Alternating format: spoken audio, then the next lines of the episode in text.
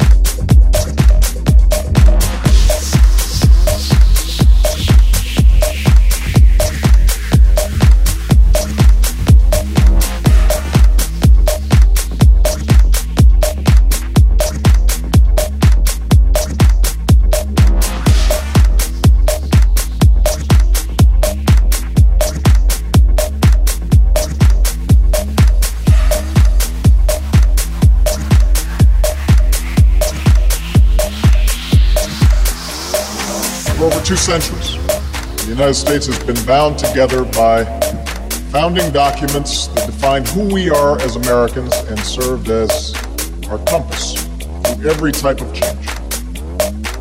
Matters of war and peace are no different.